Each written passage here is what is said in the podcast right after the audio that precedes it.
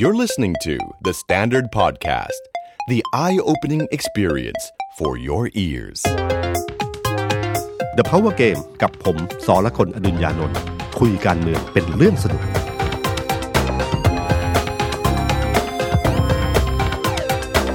สวัสดีครับ ผมสอละคนอดุญญานนท์สวัสดีครับ ผมเอกธนกรวงปัญญา คอนเทนต์ครีเอเตอร์การเมืองของ The Standard ครับ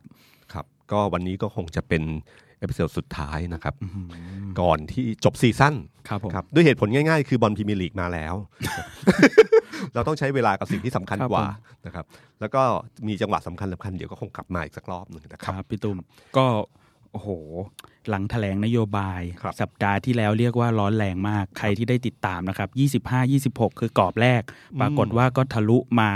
ตีสามตีสี่ของวันที่ 27 ก็คือวันเสาร์นิดๆข้ามวันอยู่เหมือนกันนะครับ พี่ตุ้มก็ร้อนแรงทั้งสองวันพี่ช่วงตุ้มสุดท้ายเราเห็นหน้าตาแต่ละคนแล้ว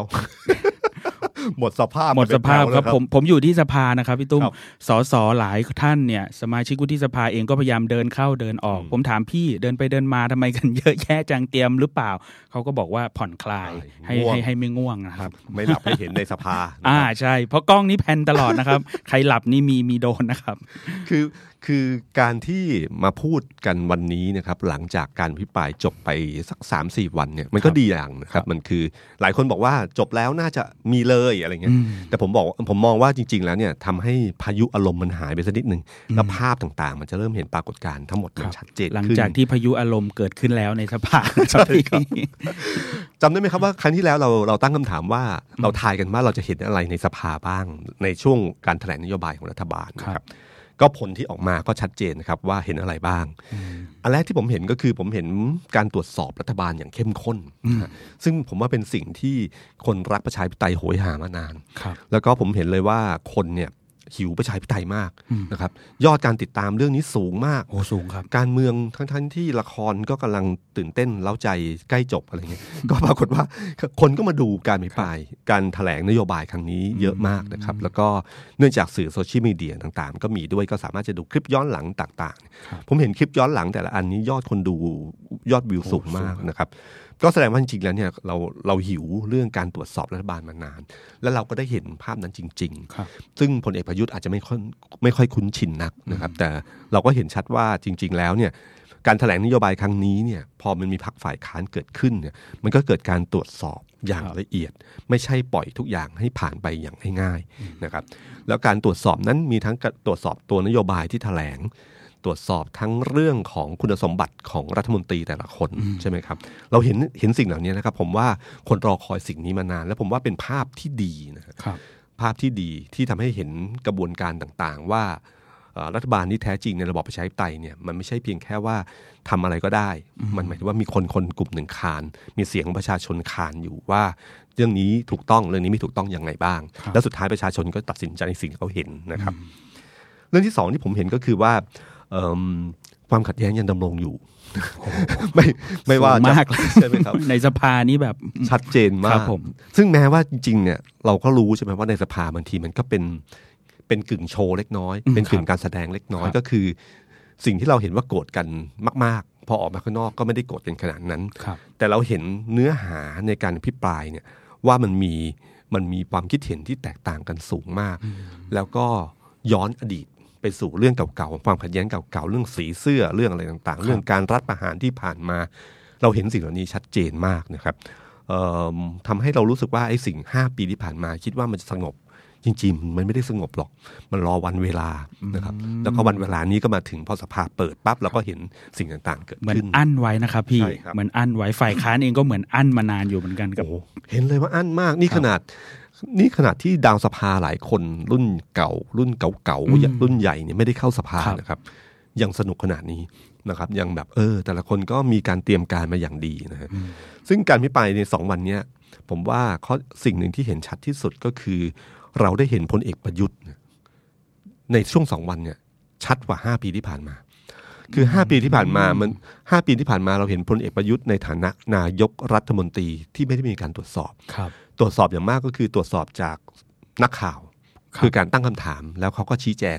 ซึ่งเขาจะเลือกชี้แจงหรือไม่ชี้แจงในแบบของนายกรัฐมนตรีที่ไม่ได้มาจากการเลือกตั้งครับได้ เขาก็สามารถใช้อำนาจในต่างๆ ที่ในการที่จะพูดแค่นี้ก็พอมันเป็นอำนาจของผมครับแต่พออยู่ในสภาแล้วมันไม่ได้อะมันพอเจอการตรวจสอบเขาก็ต้องยืนที่จะต้องชี้แจง ชี้แจง ชี้แจง แล้วช่วงสองวันเนี้ยเราก็ได้เห็นภาพของพลเอกประยุทธ์ทั้งหมดที่ที่ ที่เราไม่เราอาจจะเห็นแบบแบบผิวเผินมานาน แต่เราคราวนี้เราเห็นแบบชัดเจนมากนะครับ เปลือยกายให้เห็นชัดเจนว่าเป็นยังไงบ้างหรือไม่คิดว่าจะได้เห็นด้วยนะครับครับมีบางคนบอกว่า เอ๊ะอาจจะมีบทเรียนมาแล้วอืมหรืออาจจะคิดว่าเนี่ยเป็นสภาเลือกตั้งที่ไม่ใช่สภาแบบที่ตัวเองเคยตั้งมามาครับกับมืออะครับ อาจจะเปลี่ยนวิธีการอะไรยังไงหรือเปล่า แต่ปรากฏว่าก็เป็นแบบที่พี่ตุ้มพูดเมื่อกี้ว่า ก็เปลือยเยอะเหมือนกันครับพี่ตุ้มใช่ครับ แล้วก็ เราเห็นท่าทีชัดเจนว่ากับสวที่เคยคุ้นเคยมาตั้งแต่สนช หรือแม้แต่คุณพรเพชรครับนะครับที่เป็นประธานวุฒิสภาครับซึ่งเคยเป็นประธานสนชมาก่อนเอ่อเวลาที่พลเอกประยุทธ์นั่งอยู่บนเอ่อบนที่นั่งของนายกครับซึ่งอยู่ใกล้กับที่นั่งประธานสภา ก็มีการแบบกระซิบคุยกับประธานครับสภาด้วยท่าทีเหมือน เหมือนกับว่าคุ้นเคยกันมาก หรือ บางคนมองว่าเหมือนกับว่าสั่งสั่งๆแต่ไกลๆด้วยภาพซ้ำภาพนี้ใช่โฆษณานิดหนึ่ง THE STANDARD เก็บทันนะครับ ที่ใช้มือใช้มือปิดใช้มือใช่ครับจอเออคือลักษณะแบบนั้นแต่เขาไม่มีกับคุณชวนนะอืฮะมไม่มีคุณชวนครับในภายสังเกตอันเนี้ยภาษาท่าทางในในสภาสนุกนะครับ เวลาที่เราดูสภาเอ่อการประชุมสภาไม่ว่าเรื่องอะไรก็ตามที มันมีทั้งเสียงมีทั้งท่าทีของคนอภิปราย แล้วก็มีมีสิ่งที่สิ่งที่นอกเหนือจากนั้น เช่น ปฏิกิริยาของพลเอกประยุทธ์ ปฏิกิริยาท่าทางของสสปฏิกิริยาของคนอื่น สิ่งเหล่านี้มันประมวลให้เห็นภาพบางสิ่งบางอย่างได้ครับสิ่งที่ต้องชมพลเอกเอ่อประยุทธ์มากก็คือเป็นคนที่ไม่หนีนะฮะคือยืนซดตลอด คือตามตินายกรัฐมนตรีเนี่ยในการถแถลงนโยบายแบบนี้นี่เขาถแถลงเสร็จเขาสามารถไปพักยาวๆได้เลยครับไม่ต้องนั่งมารับเอ่อการว่ากล่าวจากจากสสฝ่ายค้านหลบไปเลย สมัยคุณยิ่งรักษณ์ก็หายไปอยู่นะครับอืมแล้วก็โผล่มาทีก็คือตอนท้ายๆใช่นะครับ ประมาณเนี้ยคือเป็นพิธีกรรมว่าตอนไหนต้องมา แล้วก็สสฝ่ายค้านก็พยายามจะยุยุทำไมนายกไม่มาฟังไม่มาฟัง ซึ่งถ้าสามารถจะทนได้ก็จะทนต่อไปเรื่อยๆ อยู่ครับข้างหลังไม่ต้องออกมา แต่พลเอกประยุทธ์ไม่นะครับพลเอกประยุทธ์ยืนสู้นั่งฟังตลอดปฏิยาท่าทางอะไรก็ตามทีแต่เขาอยู่ครับเขาเหมือนเหมือนเป็นนักสู้คนหนึ่งที่รู้สึกว่า ถ้าถอยมันแบบมันเสียฟอร์มอะฮะอืม เขาก็เหมือนกับจริง ๆทำให้สุดท้ายแล้วเขาเหมือนกับรายการไอ้เทนไฟเทนนะครับที่เอาดารามาชกมวยครับ คือคือยังไงก็สู้อยู่บนเวทีก็สู้ แม้ว่าจะชกมวยไม่เป็นก็ตามทีก็ยังสู้นะในสนามที่คนเอกประยุทธ์ไม่ชินเท่าไหร่พลเอกประยุทธ์ก็นั่ง อันนี้อันต้องชื่นชมว่าเขายืนหยัดแล้วก็ใช้เอ่อในบรรยากาศของความที่เขารู้ว่าเขาต้องโดดอะไร แต่เขาก็ยังนั่งอยู่นะคครัรับบอีกเรื่องหนึ่งก็คือเขา ที่ผมเห็นชัดเจนมากก็คือในฐานะ คนที่ชอบเรื่องภาษาไทยก็คืออเอ่อท่านพลเอกประยุทธ์อ่านหนังสือไม่รู้เรื่องจริงครับครับคือตอนแถลงนโยบายท่านท่านอ่านนิวรรคตอนหรือต่างๆเนี่ยเราเคยเห็นหลายครั้งมาครับแต่ครั้งเนี้ยชัดเจนที่สุดที่เราต้องนั่งฟังอยู่ประมาณชั่วโมงกว่านะครับในการแถลงนโยบาย แล้วผมว่าครูภาษาไทยทั้งหลายคงหงุดหงิด น่าครับดูเลยครับว่า แล้วก็จะคงจะบอกนักเรียนว่าอย่าเอาเป็นแบบอย่าง หรือไม่ก็บอกว่านี่เป็นแบบอย่างที่ไม่ถูกต้อง มีมีฝ่ายค้านประท้วงด้วยอ๋อนะเหรคอรับประท้วงเรื่องการอ่านเออคุณจริงจุลพันธ์เนี่ยลุกขึ้นมาประท้วงบอกว่าเออช่วยอ่านให้ให้วักตรงวักตอนอะไรหน่อยครับ ซึ่งซึ่งเอ่อซึ่งจริงแถลงนโยบายเขาก็ตัวอักษรใหญ่มากครันะบซึ่งจริงมันสามารถจะใช้ขีดขั้นได้นะ ว่าวักตอนอยู่ตรงไหนนะครับ ซึ่งในในเชิงของความเป็นผู้นำแล้วมันทำให้ ให้การแถลงนโยบายมันมันน่าเบื่อตั้งแต่เริ่มต้นของครับการอ่านนะครับ อันนี้เป็นเรื่องรายละเอียดเล็กๆน้อยๆนะครับ แต่ที่สำคัญที่สุดก็คือเรื่องของที่พลเอกประยุทธ์โกรธง่ายมากอืมหลายคนก็รู้อยู่แล้วว่าพรรคฝ่ายค้านเนี่ยจะต้องยั่วยุให้ภาพเหล่านี้เกิดขึ้นครับ แล้วสุดท้ายมันก็เกิดขึ้นจริงครับนะผมพลเอกประยุทธ์ตอนแรกก็พยายามยิ้มแย้มแจ่มใสตอนแถลงนโยบายครั้งแรกนะคครัรับบที่พยายามใช้การอภิปรายหยอดนู่นหยอดนี่บ้าง ยอมรับว่ามือใหม่บ้างอะไรต่างๆเนี่ย แต่พอเริ่มเสียงนโยบายสักพักหนึ่งเนี่ยฝ่ายค้านขึ้นมาทีละคนทีละคนทีละคน จนสุดท้ายก็มาจุดระเบิดตรงที่คุณเสรีพิเสสุรีทธิ์พิสุทธิ์ครับ คุณเสรีพิศุทธ์เป็นนักมวยที่ไม่สนใจอะไรทั้งสิ้นครับ ขึ้นมาแล้วก็ ผมเหมือนถ้าถ้าเป็นถ้าเป็นคนรุ่นเก่านิดหนึ่งที่จะจำเอ่อแสนศักดิ์เมืองสุรินทร์ได้นะครับโอ้โหสไตล์จำไม่การได้ชครับกจำได้ปะรู้ปะไม่จำทัไม่นเนี่ยได้ ครับคือเขาไม่มีอะไรเขาหมัดหนักอย่างเดียวครับอืมเขาก็ใช้เขาถนัดซ้ายเขาก็เอาขวาค้ำแล้วก็จ้วงด้วยซ้ายจ้วงด้วยซ้ายไม่มีอะไร ไม่มียับไม่มีอะไรทั้งสิ้นเลยครับเสรีพิสุทธิ์แบบนั้นเลยครับ ตอนตอนพักการประชุมอะครับพี่ตุ้มก่อนที่จะกลับมาแล้วคุณเสรีพิสุทธิ์ถูกเชิญออกอะครับ มีความพยายามพูดคุยกันของวิปว่าอยากจะให้คุณเสรีพิสุทธิ์เนี่ยลดเพดานลงหน่อยอืมกับเรื่องที่จะพูดอะไรเงี้ครัยบเพราะรู้ว่าสิ่งที่คุณเสรีพิสุทธิ์จะอภิปรายเนี่ยจะทำให้ถูกประท้วงอยู่ตลอดเวลาแน่นอนอืม แต่แกไม่ลดเพดานของแกครับ แกไม่ลดครับ คือคืองานนี้เป็นผมใช้คำว่ามือใหม่เจอมือใหม่อะครับอืมคือคุณเสรีพิสุทธิ์ก็ไม่เคยเป็นสสมาก่อนใช่ไม่เคครัยบอยู่ในสภาใช่ครับเขาก็ไม่รู้ท่วงทีอืมท่วงทำนองในการอภิปรายว่าจะโดนประท้วงอะไรบ้างครับพอประท้วงเขาก็สวนผ่านไมค์เลยอืมเขาก็ไม่มีการกระบวนการที่หยุดนิ่งฟังเลยทั้งสิ้นนะครับครับแล้วก็เจอประธานสภาหน้าใหม่อีกนะครับอืมมือใหม่อีกก็คือคุณพรเพชรครับคุมบรรยากาศไม่อยู่เลยนะครับ พอคุณเสรีจ้วงจ้วงจ้วงจ้วงที่ใช้คำว่าอะไรนะ เป็นรัฐบาลครั้งที่แล้วก็ปล้นเข้ามาอ่าครั้งนี้ใช่ครับก็โกงเข้ามาอันนี้ใช่ก็ไหมโกงเข้ามา เจอแบบนี้ปั๊บสุดท้ายแล้วพลเอกประยุทธ์ก็ระเบิดขึ้นมาเลย แล้วก็ตัดพี่ตัดน้องใช่นะครับ ซึ่งผมผมผมสังเกตอันหนึงก็คือว่า การที่พลเอกประยุทธ์โกรธคุณเสรีพิสุทธิ์มากเนี่ย ส่วนหนึ่งเพราะว่าเป็นรุ่นพี่ครับนะครับคำที่ชี้แจงในนั้นก็คนฟังก็งงๆว่ามันเกี่ยวข้องอะไรเหรอที่แต่งงานวันเดียวกัน ได้เหรียญเหมือนกันนะครับเออแล้วอะไรนะ มีเป็นรุ่นพี่รุ่นน้อง แต่คุณไม่คือมันไม่เกี่ยวข้องกับเนื้อหาที่นั่นไปเลย แต่ให้เห็นว่าเรื่องเนี้ยมันมีความสำคัญในระบบทหารอยู่พอสครัมบควรนะครับแล้วก็คิดว่าการตัดพี่ตัดน้องใหญ่มาก ซึ่งคุณเสรีก็สวนเลยก็ว่า โอเค โอเค โอเคนะครับแล้วก็ที่ผมชอบก็คือว่าในภาวะที่ไม่พักความขัดแย้งอะไรก็ตามทีเนี่ย ธุรกิจก็ดำรงอยู่นะครับหลังจากที่นั้นไม่นานปั๊บก็มีเว็บไซต์บางเว็บไซต์ประกาศขายเสื้อเลยที่เสื้อตัดพี่ตัดน้องเสื้อตัดพี่ตัดผมน้องชอบมาก เป็นการการแปลแปลวิกฤตความขัดแย้งให้กลายเป็นธุรกิจได้ครับนะครับเอ่อในในเรื่องของพลเอกประยุทธ์เอ้ยที่เห็นชัดก็คือว่าพลเอกประยุทธ์เนี่ยผมเชื่อว่าเขาส่วนหนึ่งเนี่ยเขาเชื่อมั่นว่าตัวเองเป็นคนที่เสียสละการรัฐประหารครั้งนี้ก็เสียสละทำงานหนักนะฮะ แล้วก็ผมเชื่อว่าก็เขาคงเชื่อว่าเขาเป็นคนดีนะครับ พอไอ้ความเชื่อเหล่านี้มันอยู่ในคุณนึกถึงนะครับว่าคนมีความเชื่ออยู่นี้ในตัวเนี่ย การที่โดเอ่อการที่ยั่วยุว่าเขาแย่เขาไม่ดีเขาไม่ต่างๆเนี่ยมันกระทบกับความเชื่อของเขาอย่างรุนแรงฉะนั้นปฏิกิริยาความโกรธของพลเอกประยุทธ์ที่ออกมาเนี่ยเอ่อแล้วก็มีคำพูดหลายคำที่เป็นคำพูดเหมือนกับกึ่งกึ่งๆนะฮะใช้คำว่ากึ่งกึ่งๆทวงบุญคุณครับว่าคำถ้าไม่มีเขาออกมาเขาทำอะไรบ้าง เขาทำอะไรให้คนอื่นบ้างอะไรเงี้ย ยิ่งตอนเป็นนายกในช่วงที่ผ่านมาใน 5 ปี เราจำได้มันมีคลิปที่พูดถึงกับนักข่าวครับผมไม่ได้ทำอะไรเลยเหรอหรืออะไรต่างๆเนี่ยคือคำบ่นแบบเนี้ย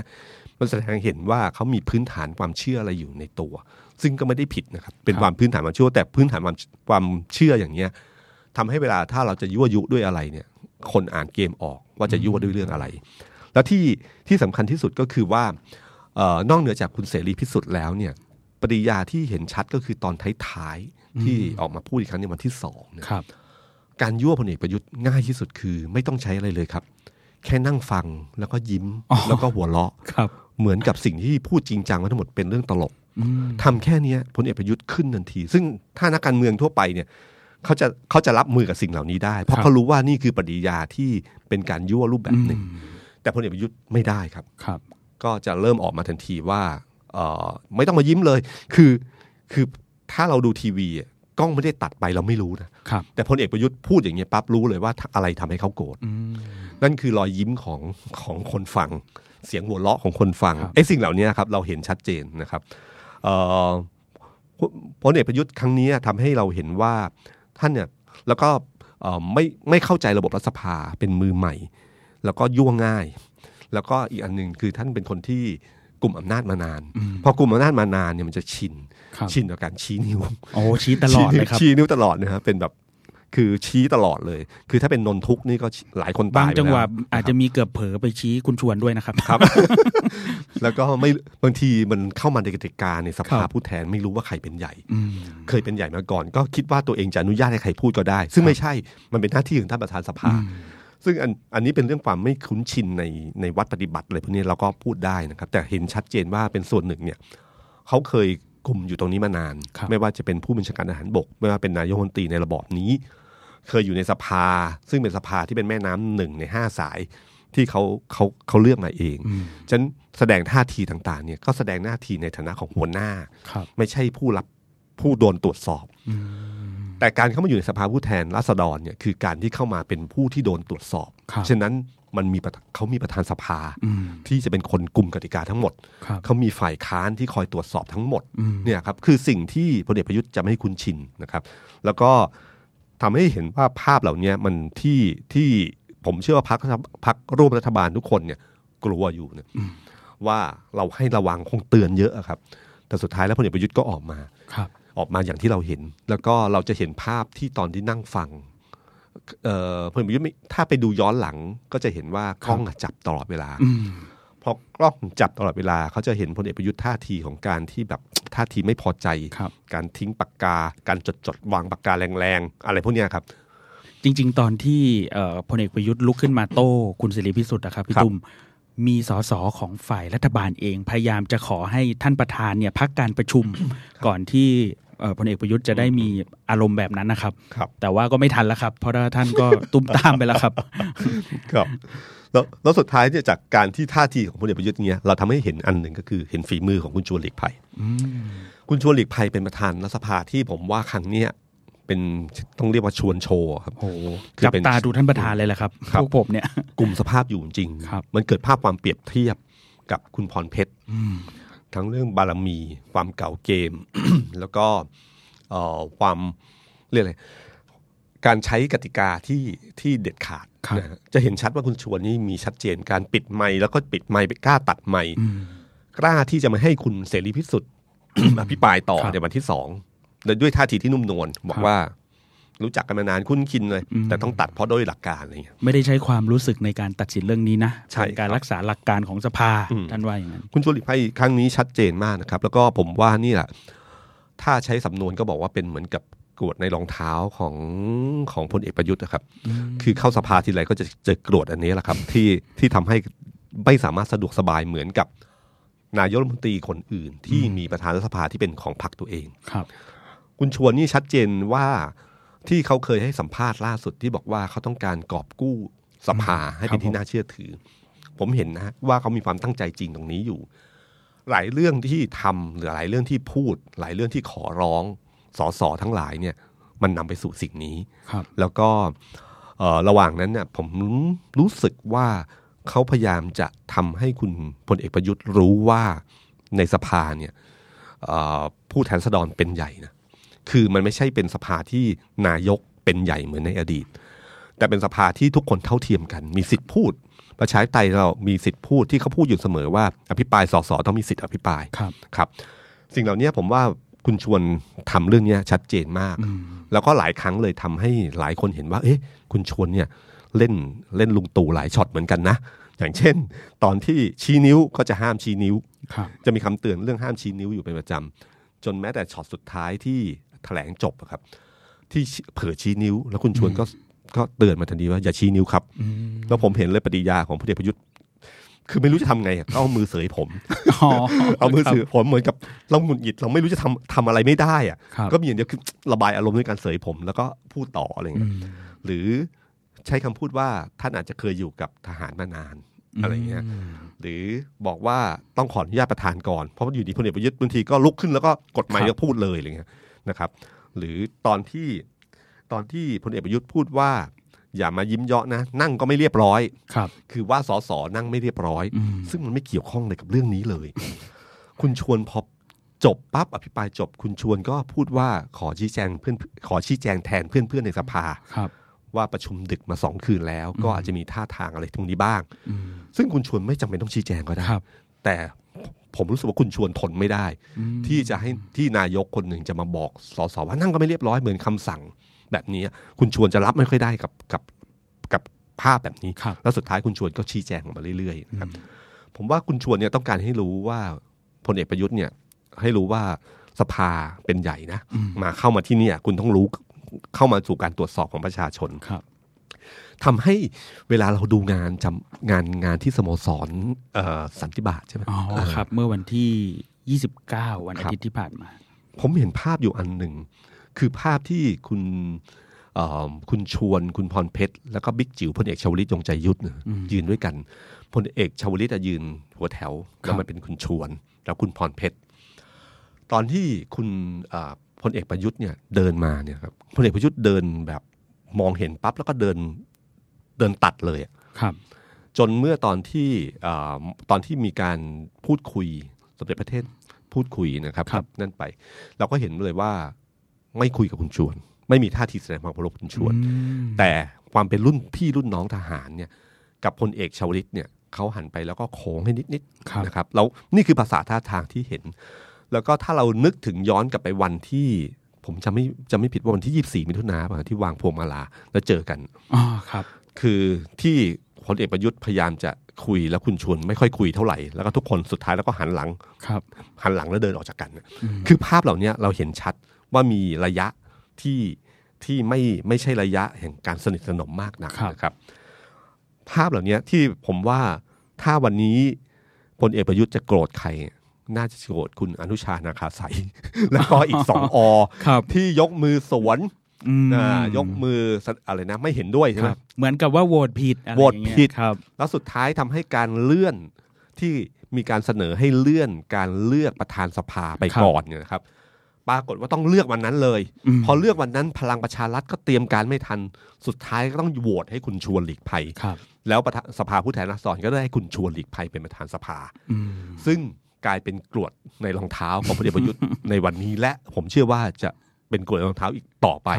เพราะว่าการประชุมร่วมรัฐสภานี่มีไม่บ่อยนะครับพี่ครับโอกาสที่คุณพรเพชรจะขึ้นมาตัดบทหรือตัดบรรยากาศเนี่ยจะจะน้อยนะครับ ต่อครับไปประชุมสภาสสเนี่ยพลเอกประยุทธ์ต้องเจอกับคุณชวนตลอดนะครับครับอืมน่าสนใจครับพี่ อีกเรื่องหนึ่งที่ผมเห็นก็คือว่าในการประชุมสภาครั้งเนี้ยมันทำให้เกิดภาพความเปรียบเทียบชัดเจนครับเอออย่างเช่น การอภิปรายของสสฝ่ายค้านเนี่ยเราเห็นรูปแบบใหม่กับเก่าที่ชัดเจนครับคำว่าเก่าไม่ได้หมายถึงว่าไม่ดีทีเดียวนะครับ แต่มันมันเป็นความคุ้นชินในอดีต ที่เรื่องการใช้สำนวนโวหาร การประท้วงบ่อยๆ การตัดเกมการอะไรต่างๆเนี่ยนะครับเราก็เห็นภาพสิ่งเหล่านี้อยู่ในสภาเหมือนเดิม แต่ขณะเดียวกันเราก็มีกลุ่มอันหนึ่งที่ต้องชม ต้องชมก็คือพรรคอนาคตใหม่ครับอนาคตใหม่ทำให้การพิพากษาไว้วางใจเอ้ยการพิปรายการแถลงนโยบายครั้งนี้เนี่ย มันเปลี่ยนไปก็คือว่าการนำเสนอเนื้อหาที่ค่อนข้างจะชัดเจนครับว่าไม่เห็นด้วยกับนโยบายนี้อย่างไร และนำเสนอรูปเอ่อไอเดียใหม่ๆยังไงบ้าง เราเห็นชัดเจนว่าพรรคอนาคตใหม่ทำสิ่งเหล่านี้ได้ค่อนข้างดีทีเดียว โดยเฉพาะคุณทิมพิธาที่มีคนชมกันเยอะมกลายเป็นกระแสไวรัลในโลกโซเชียลมาก ๆ เลยครับวันนั้น คือคุณพิธานี่ชัดเจนไอ้ห้ากระดุมที่กัดห้ากระดุมห้าเม็ดกระดุมห้าเม็ดเนี่คยรับ ก็คือจะเริ่มต้นด้วยการชี้ปัญหาว่าปัญหามันคืออะไร แล้วก็นำเสนอด้วยว่าเป็นยังไงบ้างนะครับ คุณสุทินคลังแสงก็ดีมากนะครับ คุณสุทินคำแสงเนี่ยคือภาคของเนื้อหาสาระในภาษาชาวบ้านครับ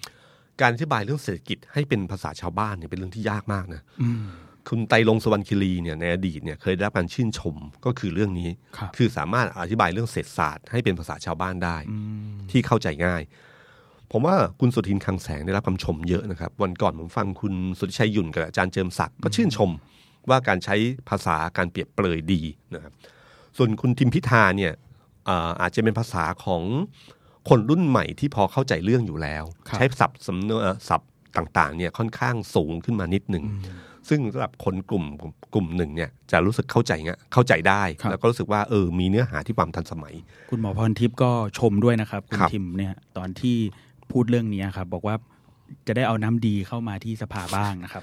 แต่สังเกตไหมครับสสนะคนใหม่ที่ไปทุกคนได้รับคำชมอืมจากฝั่งใช่รัฐบาลใช่ครับอืมนะครับ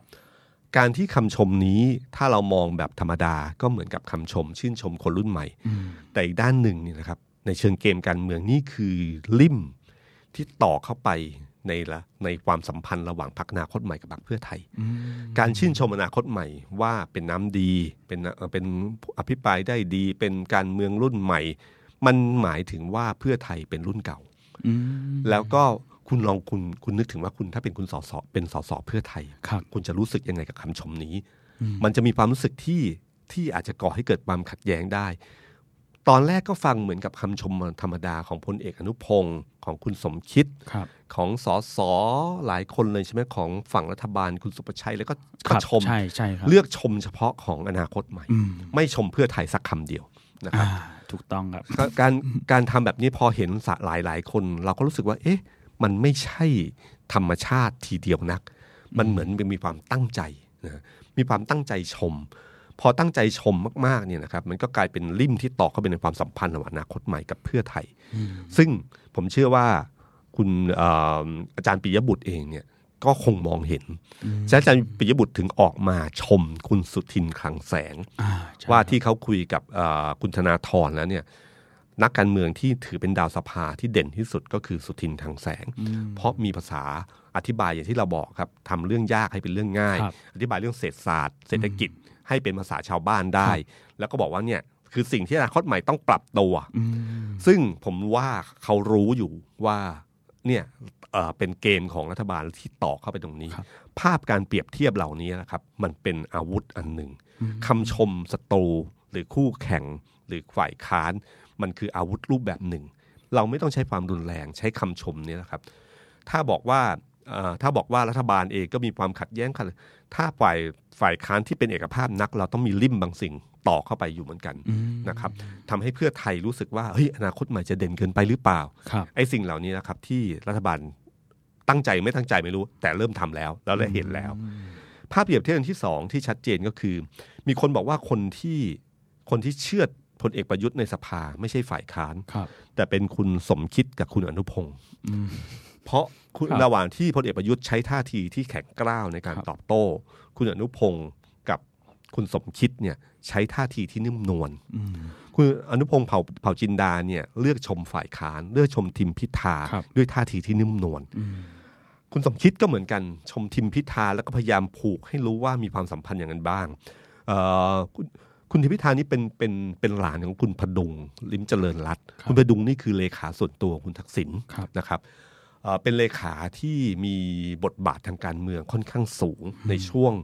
ที่พลเอ่อที่คุณทักษิณเป็นนายกครับแล้วตอนรัฐบาลคุณยิ่งรักษณ์ก็ถ้าจำไม่ผิดเป็นผู้ช่วยรัฐมนตรีหรือรัฐมนตรีช่วยกับมหาดไทยกลันะครับเข้าใช่ไหมาช่วยใช่ครับใช่ครับเอ่อนี่คือคือคนที่สนิทกับคุณทักษิณมากนะครับ แล้วก็เป็นเป็นไม่ใช่เลขาปกติ แต่เป็นเลขาที่มีมีบทบาททางการเมืองค่อนข้างสูงการตามเรื่องการคุยกับสื่อการอะไรต่างๆเนี่ยครับค่อนข้างสูง คุณทิพิธานี่ก็คือหลาน พยายามผูกโยงให้สิ่งเหล่านี้เข้ามาด้วยกันในเชิงระบบอุปถัมภ์เหมือนกันครับว่าไอ้ยผมก็สนิทกับนี่นะอะไรอย่างเงี้ยนะครับ ซึ่งผมว่าจริง ๆแล้วเนี่ยในมุมเชิงเปรียบเทียบแล้วเนี่ยการการใช้คำชมหรือการใช้ลีลาที่นิ่มนวลเนี่ยทำให้พลเอกประยุทธ์เนี่ยเสียอืมคือเขาไม่ได้ตั้งใจ ผมเชื่อว่าครับคุณสมคิดคุณอนุพงศ์ไม่ได้ตั้งใจครับเป็นท่าทีของเขาที่มา แต่เมื่อเปรียบเทียบแล้วทำให้เห็นชัดเจนว่า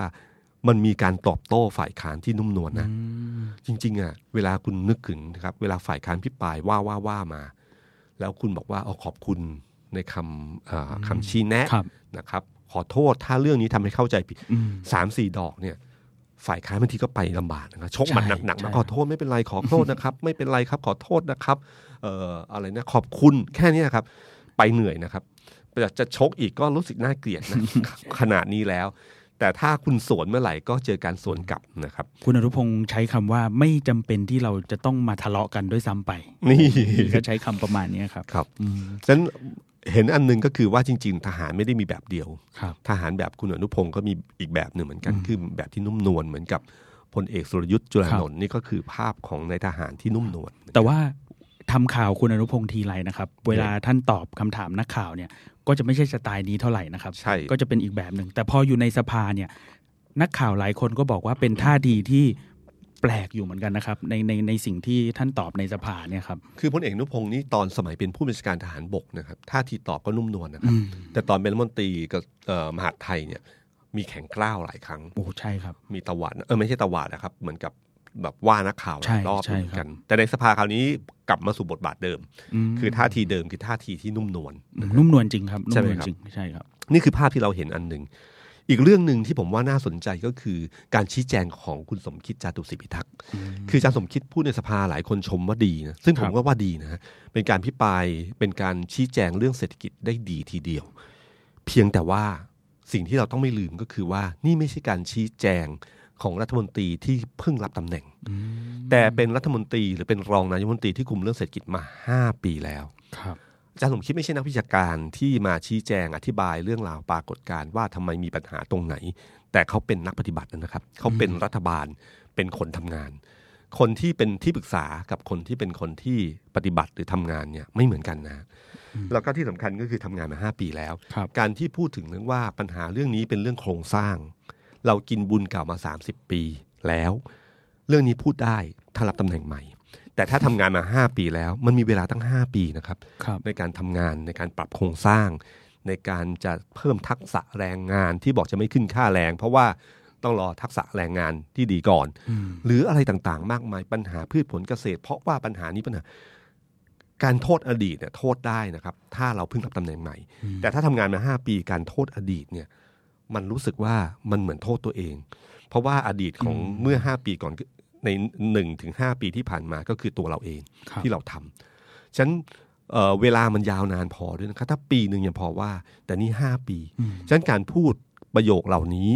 ทั้งที่ทำงานมาแล้วห้าปี ในเชิงทำงานแล้วเนี่ยเราถ้าเราทำงานภาคเอกชน เรานึกถึงนะครับอาจารย์สมคิดเนี่ยเคยเป็น ถ้าผมจำผิดเป็นประธานกรรมการบริหารของไทยเพรสเซนต์ฟู้ดมาก่อนมาม่าเนี่ยครับอืมถ้าเขาถ้าวันหนึ่งยอดขายสินค้าตก แล้วให้ลูกน้องแก้ปัญหา แล้วก็ให้ลูกน้องทำงานอย่างนี้ยมาห้าปี แล้ววันเนี้ยลูกมาถามลูกน้องเป็นไงบ้างทำไมยอดขายไม่ขึ้นครับลูกน้องบอกว่ามันเป็นปัญหาเชิงโครงสร้าง มันเป็นเราต้องปรับโครงสร้าง เรากินบุญเก่ามาห้าปีแล้วอะไรเงี้ยผมว่าในฐานะของผู้บริหารลูกน้องชี้แจงอย่างเงี้ย เราต้องคิดดีๆ ว่าเขาหาเหตุผลเป็นข้ออ้างมาหรือเปล่า หรือว่าเขาทำงานไม่ได้ผลหรือว่าอะไรเหล่านี้ต้องคิดให้เยอะนะครับ เหมือนกับผมนึกถึง นึกถึงเวลาถ้าเราให้ลูกน้องเนี่ยไปดูแลพนักงานในองค์กร แล้วก็บอกว่าให้พยายามลดหนี้ของพนักงานลงเป็นหนี้ส่วนบุคคลเนี่ยครับแล้วก็ลูกน้องก็มารายงานบอกว่าเฮ้ยห้าปีที่ผ่านมาจำนวนหนี้ลดลงนะ แต่พอสืบไปดีๆ ปรากฏว่าพนักงานหนึ่งร้อยคนเนี่ยมีหนี้หนึ่งล้านบาท ผลงานลดหนี้เหลือแปดแสนบาทเก่งมาก โดยภาพรวมครับแต่พอไปดูเนื้อในปรากฏว่าไอ้ร้อยคนที่เป็นหนี้หนึ่งล้านบาทเนี่ยสิบคนเป็นหนี้ห้าแสนเก้าสิบคนเป็นหนี้ห้าแสนคือไอ้สิบคนใหญ่เนี่ยนะครับเป็นหนี้อยู่ห้าแสนปรากฏว่าห้าปีที่ผ่านมาลดหนี้คนสิบคนนี้เหลือสองแสนอืมแต่เก้าสิบคนเนี่ยหนี้เพิ่มเป็นหกแสนถามว่านี่คือผลงานหรือเปล่านะครับ มันเหมือนกับที่เราพูดว่าคนรวยกับคนจน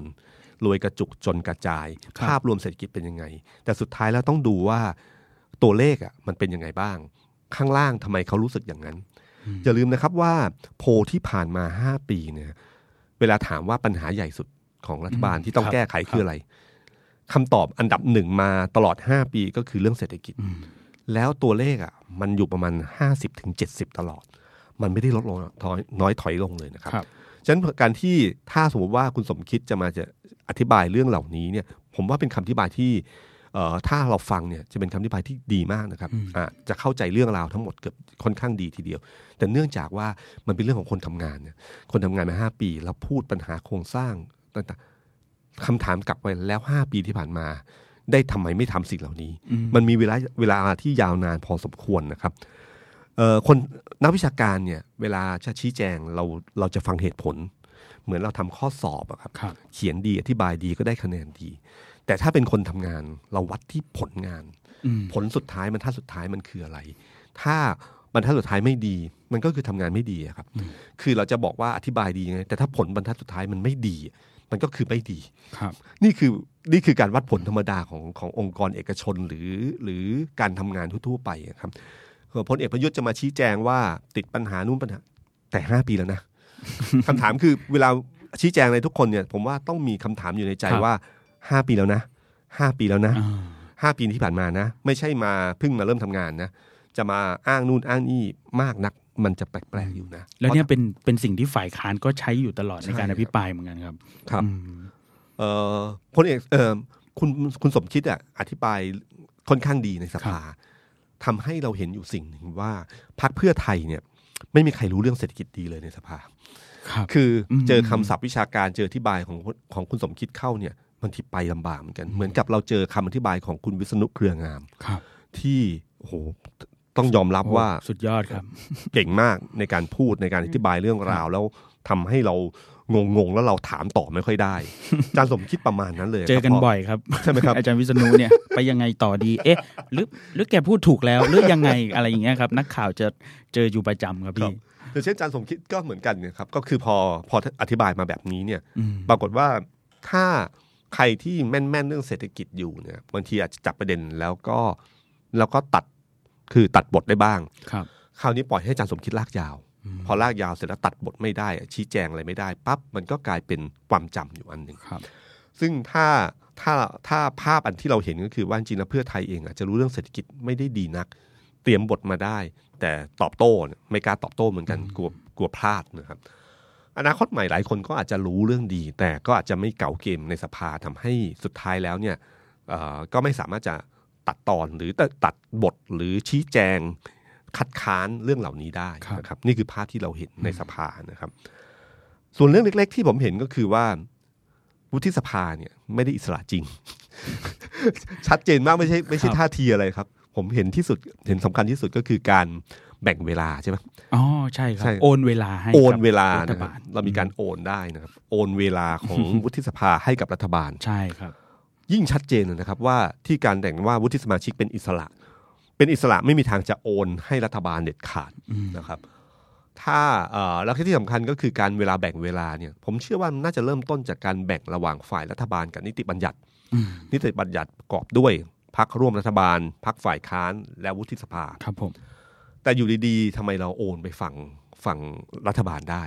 นะครับ และที่สำคัญคนที่โอนคือวุฒิสภาวุฒิสภา ชัดเจนและยิ่งชัดเจนมากขึ้นนะครับ ว่าใครเป็นใครอยู่ฝ่ายไหนกันบ้างนะครับ เพราะเวลานั้นก็คือไม่ไม่เหลือเวลาการชี้แจงของนายกรัฐมนตรีแล้วครับคือผมรัฐบาลจำได้ว่าใช้เวลาเต็มไปหมดใช่แล้วครับคุณชวนบอกว่าเหลือแค่ 9 นาทีครับที่พลเอกประยุทธ์จะมีโอกาสในการพูดต่ออแล้วจังหวะนั้นสมาชิกวุฒิสภาก็ลุกขึ้น แล้วก็บอกว่าขอโอนเวลา แต่ในวุฒิสภาเองนะครับครับพี่ตุ้มก็มีความงงงๆกันอยู่เหมือนกันอืมเพราะหลายคนยังไม่ได้มีโอกาสพูดครับแล้วอยู่ดีๆ วิปมาตกลงแล้วว่าจะโอนให้รัฐบาลครับเอ่อ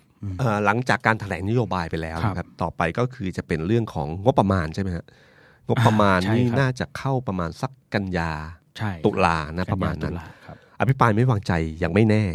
ยังไม่แน่ครับ ผมว่าฝ่ายค้านคงรอเวลาว่าจะอภิปรายไม่วางใจหรือเปล่านะครับ ถ้ามันมีแผลอะไรที่ชัดเจนขึ้นมา ก็จะหยิบเรื่องนี้มาเป็นอาวุธสำคัญทันทีนะครับ แต่ที่ชัดๆก็คือว่า ฝ่ายค้านในช่วงการแถลงนโยบายเนี่ยเขาผมว่าเขาเปิดแผลหรือทิ้งทิ้งระเบิดเวลาไว้หลาย ๆ เรื่องนะอย่างเช่นไม่ว่าจะเป็นเรื่องการการที่รัฐบาลถวายสัตว์ไม่ครับไม่ครบใช่ไหมครับใช้เอ่อคำคำที่ใช้ไม่ครบอ่าตามครับนั้นนะครับ แล้วก็กรณีของคุณอุตตมะเองก็น่าสนใจ หรือการที่คุณอาจารย์วันนอร์ที่มาพูดถึงเรื่องว่าพลเอกประยุทธ์พูดในวันที่รัฐประหารวันนั้นว่าเตรียมการมาแล้วสามปี สิ่งเหล่านี้ มันเป็นการทิ้งทุ่นไว้บางส่วน อาจารย์วันนอร์พยายามจะให้พลเอกประยุทธ์ปฏิเสธว่ามันไม่จริง เพื่อที่เขามีเรื่องที่จะพูดต่อนะครับครับเพราะว่าการถ้าเตรียมการล่วงหน้ากับการตัดสินใจรับประหารในวันนั้นเลยเนี่ยมันจะแตกต่างกันทันที รับประหารวันนั้นเนี่ยอาจจะอนุมานได้ว่าเป็นการแก้ปัญหาเฉพาะหน้าครับแต่ถ้าวางแผนล่วงหน้า มันเป็นเรื่องของการแสวงหาอำนาจในยยะของสองเรื่องนี้มันต่างกันทันทีนะครับ ซึ่งซึ่งถึงสิ่งเหล่านี้ผมว่าฝ่ายค้านก็ทิ้งทุ่นไว้ไว้เยอะอยู่ทีเดียวเปิดเปิดแผลแล้วรอให้เชื้อโรคเข้าอะครับครับ แล้วก็พอถึงจุดปั๊บก็ในเชิงเกมในสภาก็คงจะมีการอภิปรายไม่ไว้วางใจขึ้นมานะครับ ส่วนในฝั่งรัฐบาลเนี่ยครับเราก็ถึงเวลาที่พอแถลงนโยบายเสร็จเนี่ยผมว่ารัฐบาลก็เริ่มทำงานอย่างจริงจังได้ แม้ว่างบประมาณยังไม่ผ่าน ก็ยังใช้งบอื่นเก่าได้ครับนะครับ แต่ที่เราเห็นชัดก็คือว่าพลเอกประยุทธ์เนี่ยมีการกระชับอำนาจที่ชัดเจนมากนะครับ การที่ดำรงตำแหน่งรัฐมนตรีว่าการกระทรวงกลาโหม และคุมทหาร ซึ่งเป็นปัจจัยสำคัญในเชิงการเมือง เพราะเป็นอันเดียวที่สามารถรัฐประหารรัฐบาลได้ในกระบวนการแก้ปัญหาแบบไทย ๆ ที่ผ่านมาทั้งหลายครับนะครับ ซึ่งพลเอกประยุทธ์เคยทำมาแล้ว ก็รู้ว่าตำแหน่งผู้บัญชาการทหารบกมันสำคัญยังไง การคุมทหารมันสำคัญยังไง พลเอกประยุทธ์ยังคุมตำรวจด้วยใช่ไหมครับ ใช่ครับครับคุมตำรวจด้วย แล้วก็จะคุม DSI ด้วยครับครับ ซึ่งตามติเป็นหน้าที่ของพลเอกประวิตยใช่ครัใช่บครับ แต่พลเอกประวิตยกลายเป็นว่าไอ้งานสำคัญสคัญๆในเชิงความมั่นคงแบบเนี้ยพลเอกประยุทธ์คุมหมดเลย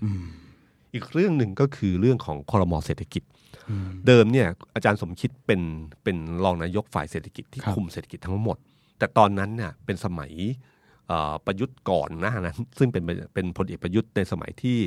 ที่ช่วงรัฐประหารครับอำนาจมาตราสีสี่ครบ แต่งตั้งเองได้หมดครับแต่วันนี้พออยู่ในเป็นฐานะพักร่วมรัฐบาลกันเศรษฐกิจเอ่อรัฐมนตรีเศรษฐกิจก็มีหลายพักครับนะครับ แล้วก็ตามมารยาทก็คือรองนายก แต่ละคนก็จะคุมรัฐมนตรีของพรรคตัวเองนะครับ แล้วก็ขึ้นตรงมาสู่นายกอีกทีหนึ่งการคุมเรื่องเศรษฐกิจที่จะเป็นภาพรวมที่มันต่อเชื่อมกันทุก ๆ อันเนี่ยคุณสมคิดจะคุมแบบเดิมไม่ได้ การจัดตั้งคอรมอเศรษฐกิจก็คือการที่ให้นายก ซึ่งมีตำแหน่งเหนือกว่าและสูงสุดเนี่ยมาเป็นประธานของคอรมอเศรษฐกิจ จริง ๆ ก็คือหลายคนก็มองออกก็คือจริงๆก็คืออาจารย์สมคิดนั่นแหละครับแต่เพียงว่าให้พลเอกประยุทธ์เนี่ยมายืนนั่งในตำแหน่งนี้เพื่อคอนโทรลภาพรวมได้ แต่คนคุมจริง ๆ ก็จะเป็นอาจารย์สมคิด แล้วก็พลเอกประยุทธ์ก็จะเป็นคนเพียงแค่ว่าเอ่อใช้วิธีคิดแบบอาจารย์สมคิดมาในการบริหารและจัดการในฐานะตำแหน่งของ ของเออที่คุมคอรมอเศรษฐกิจทั้งหมดนะครับ นี่คือภาพที่เกิดขึ้นในวันนี้ แล้วเราคิดว่าหลังจากนี้เราคงเห็นการทำงานของรัฐบาลที่มาจากการเลือกตั้ง เราเห็นท่าทีของนะเอ่อรัฐมนตรีหลายคนที่มาจากการเลือกตั้ง ใช้คำว่า alert หรือมีการแบบการไปปฏิกิริยาตอบสนองอย่างรวดเร็วต่อปัญหาต่างๆ ชัดเจนขึ้นลงพื้นที่ไวปุ๊บใช่ไหมปั๊บครับใช่ครับ นี่คือความแตกต่างที่เราเห็นชัดๆเจนนะครับ แล้วก็เราคงเห็นแบบนี้ เยอะขึ้นเรื่อยๆ แล้วก็นโยบายใหม่ๆ ก็คงจะเกิดขึ้น ไม่ใช่นโยบายที่ไปช้าๆ เนิบๆ เหมือนเดิม แต่ทุกอย่างมันจะเริ่มมีนโยบายของแต่ละพรรคการเมืองเกิดขึ้นนะครับ นี่คือภาพที่จะเกิดขึ้น แล้วก็ผมเชื่อว่าในฐานะของประชาชนเนี่ยยังไงคงต้องให้โอกาสรัฐบาลทำงานนะครับครับไม่ว่าคุณจะชอบหรือไม่ชอบยังไงก็ตามที แต่รัฐบาลเมื่อเกิดขึ้นแล้วในระบอบประชาธิปไตยไม่ว่าจะผ่านรัฐธรรมนูญแบบไหนก็ตามทีนะครับ สุดท้ายแล้วมันเกิดแล้วก็ปล่อยให้มันเป็นตามกลไกนั้น แล้วก็ปล่อยให้กลไกรัฐสภาสามารถตรวจสอบได้ ซึ่งเรื่องนี้คือสิ่งที่ดีที่เราเห็นแล้วในวันแถลงนโยบายครับเป็นเรื่องที่ถูกต้องประชาชนไม่ใช่เพียงแค่หย่อนบัตรแล้วจบกันนะครับหย่อนบัตรเสร็จแล้วคนที่เป็นตัวแทนของเรานี่แหละ ที่จะมาควบคุมรัฐบาลอีกทีหนึ่งมาตรวจสอบอีกทีหนึ่งครับเราก็ตรวจสอบผ่านผู้แทนของเราได้นะครับ นี่เป็นนกลไกที่ถูกต้องในระบอบประชาธิปไตยนะครับ ไม่ว่ารัฐบาลจะเอ่อฝ่ายค้านเนี่ยจะล้มรัฐบาลด้วยพรบงบประมาณหรือไปไว้ไม่ไว้วางใจ หรือเกิดสนิมในรัฐพักร่วมรัฐบาลเองก็ตามทีเนี่ยครับขอให้ถือว่าเป็นเรื่องปกติในระบอบประชาธิปไตย ให้มันมีสุดท้ายแล้วถ้าเกิดอะไรขึ้นมายุบสภา แล้วก็โยนอำนาจกลับให้ประชาชนและประชาชนก็ได้เลือกกลับมาอีกครั้งหนึ่ง ซึ่งคงไม่เกิดขึ้นในเร็ววันนี้ครับนะครับ แต่อันนี้เป็นเรื่องปกติธรรมดา ในส่วนของรัฐบาลเองเนี่ยผมก็ว่ารัฐบาลเองเนี่ยต้องอย่าลืมนะครับ แม้ว่าจะเป็นรัฐบาลชุดใหม่มาจากระบอบประชาธิปไตย แต่รัฐบาลนี้ก็มีโครงสร้างมาจากรัฐบาลชุดเดิมค่อนข้างเยอะครับนายกรัฐมนตรีคนเดิมคอรมอหลายคนก็คนเดิมทำงานมาห้าปีแล้วครับ ต้องเลิกโทษอดีตได้แล้ว ต้องเธอเริ่มโทษเรื่องปรับโครงสร้างเรื่องอะไรต่างๆ ได้แล้วนะครับ เพราะว่าอดีตของของของรัฐบาลเอยของการทำงานรัฐบาลที่ผ่านมา ถ้าย้อนอดีตไป 5 ปีหลังจากวันนี้ไปเนี่ยมันก็คือรัฐบาลชุดนี้แหละครับครับนะครับ อย่าโทษเลยทำงานเถอะ นะครับแล้วก็ที่สำคัญก็คือว่ายอมรับความเห็นต่าง ยอมรับความจุดอ่อนตัวเองครับต้องกล้าวิพากษ์วิจารณ์ตัวเองบ้าง แล้วก็เอ่อพลเอกประยุทธ์เองก็อาจจะต้องควบคุมอารมณ์ค่อนข้างเยอะทีเดียว เพราะว่ามันอยู่ในระบอบประชาธิปไตยแล้วครับอยู่ในสภาแล้วนะครับ ที่สำคัญที่สุดก็คือผลลัพธ์เนี่ยเป็นยังไงอะให้ฟังเสียงประชาชน ให้เสียงชาวบ้าน เขาจะตอบได้ว่ามันเป็นยังไงครับแล้วระบอบประชาธิปไตยเนี่ยจะตอบไปสิ่งเหล่านี้เรื่อยๆนะครับ ผมอยากจะจบเอ่อจบ วันนี้ด้วยคำพูดคำนี่เป็นคำถามคำหนึ่งที่เอ่อมีคนถามคุณรพินนาถถากูลนะครับ ซึ่งเป็นปราดของอินเดียครับเขาถามคำถามห้าสามคำถามครับเขาถามข้อที่หนึ่งในโลกนี้สิ่งใดง่ายที่สุด ข้อที่สองในโลกนี้สิ่งใดยากที่สุด ข้อที่สามในโลกนี้สิ่งใดยิ่งใหญ่ที่สุด คุณเอ่อรพินนาถถากูลตอบข้อที่หนึ่ง ที่ถามว่าในโลกนี้สิ่งใดง่ายที่สุดว่า การตำหนิคนอื่นง่ายที่สุด ถามว่าข้อที่สองในโลกนี้สิ่งใดยากที่สุด ตอบว่า รู้จักตัวเองยากที่สุด ถามว่าในโลกนี้สิ่งใดยิ่งใหญ่ที่สุด ตอบว่า ความรักยิ่งใหญ่ที่สุด รักพลเอกประยุทธ์รักรัฐบาลครับ สวัสดีครับ The Standard Podcast เปิดหู เปิดตา เปิดใจ เปิดโลก